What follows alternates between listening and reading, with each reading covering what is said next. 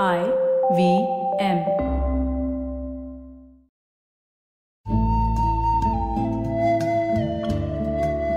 IVM के Hindi travel podcast टेढ़े मेढ़े रास्तों पर आपका स्वागत है टेढ़े मेढ़े रास्ते ही क्यों वो इसलिए कि घूमना भी तो ऐसे ही रास्तों की तरह पेचीदा और लगातार उतार चढ़ाव भरा होता है, जहाँ हर पल कुछ नया देखने और महसूस करने को मिलता रहता है। शर्त बस यही होती है कि आँख कान खुले रहने चाहिए।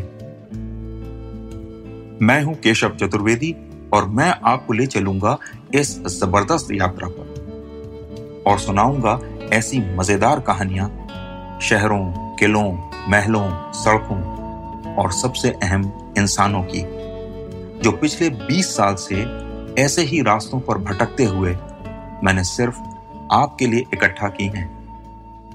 तो आइए शुरू करते हैं।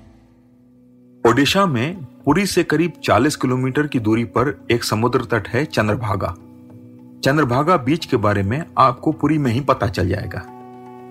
अगर आप बीच पर घूमना पसंद करते हैं और आपको समुद्र का किनारा पसंद है तो पुरी से भी बेहतर बीच चंद्रभागा है।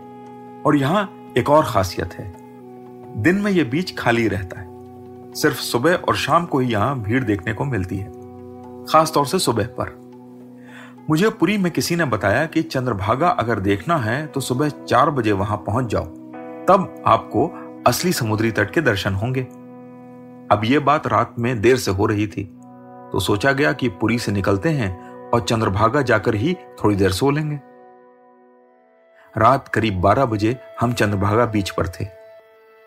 बीच से पहले एक पार्किंग लॉट बना था और वहाँ एक सौ वॉट का बल्ब जल रहा था। आसपास कोई भी नहीं दिख रहा था।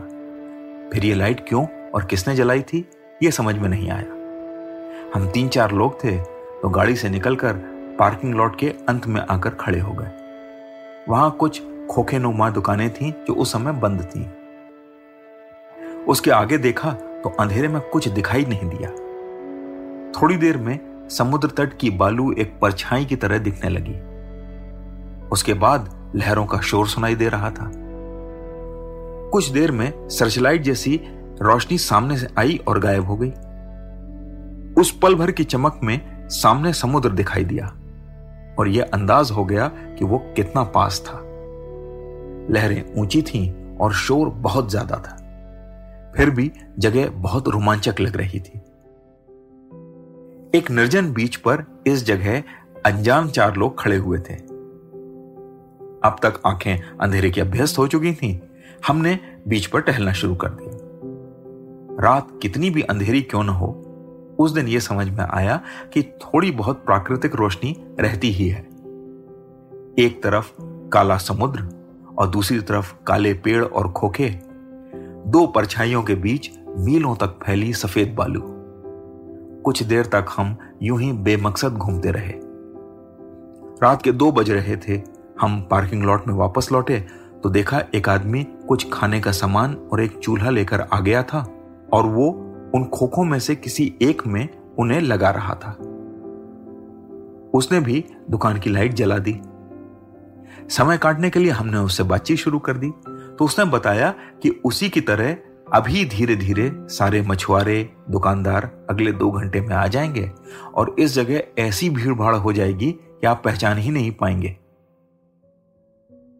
चंद्रभागा बीच असल में बंगाल की खाड़ी में चंद्रभागा नदी के मिलान स्थल पर बना है।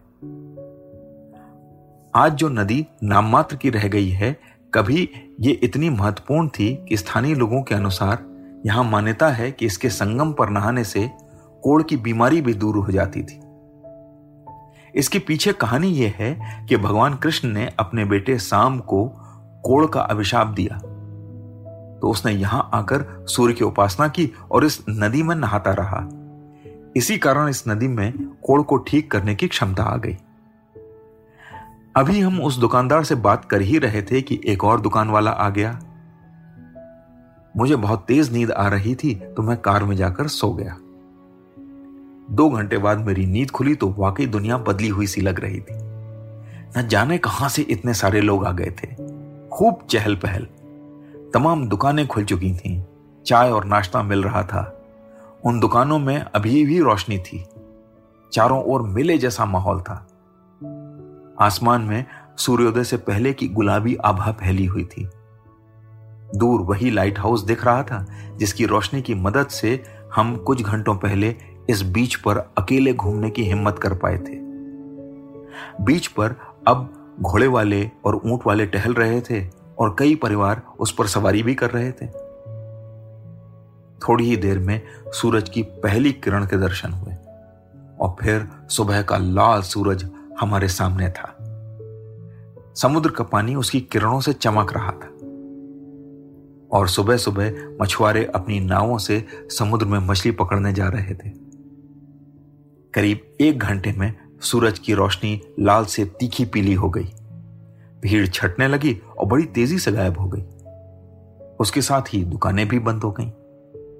ये पहली बार था कि मैं किसी समुद्री तट पर रात से लेकर दिन तक रहा था। और इस दौरान मैंने चंद्रभागा बीच पर सियाह रात की खूबसूरती से लेकर शानदार सूर्योदय तक, गहरी निर्जनता से लेकर मिले जैसी भीड़ तक पल पल बदलते इस नायाब बीच के तमाम पहलुओं का सफ़र चंद घंटों में कर लिया। तो आज टेढ़े मेढ़े रास्तों का सफ़र इसी मील के पत्थर पर खत्म होता है। अगली कड़ी में फिर किस्सों के एक नए मोड़ पर मिलेंगे और वहाँ से नए मील के पत्थर तक साथ चलेंगे। और हाँ अगर आपको ये पॉडकास्ट पसंद आया हो तो इसे अपने दोस्तों और परिवार वालों से शेयर करना न भूलिएगा।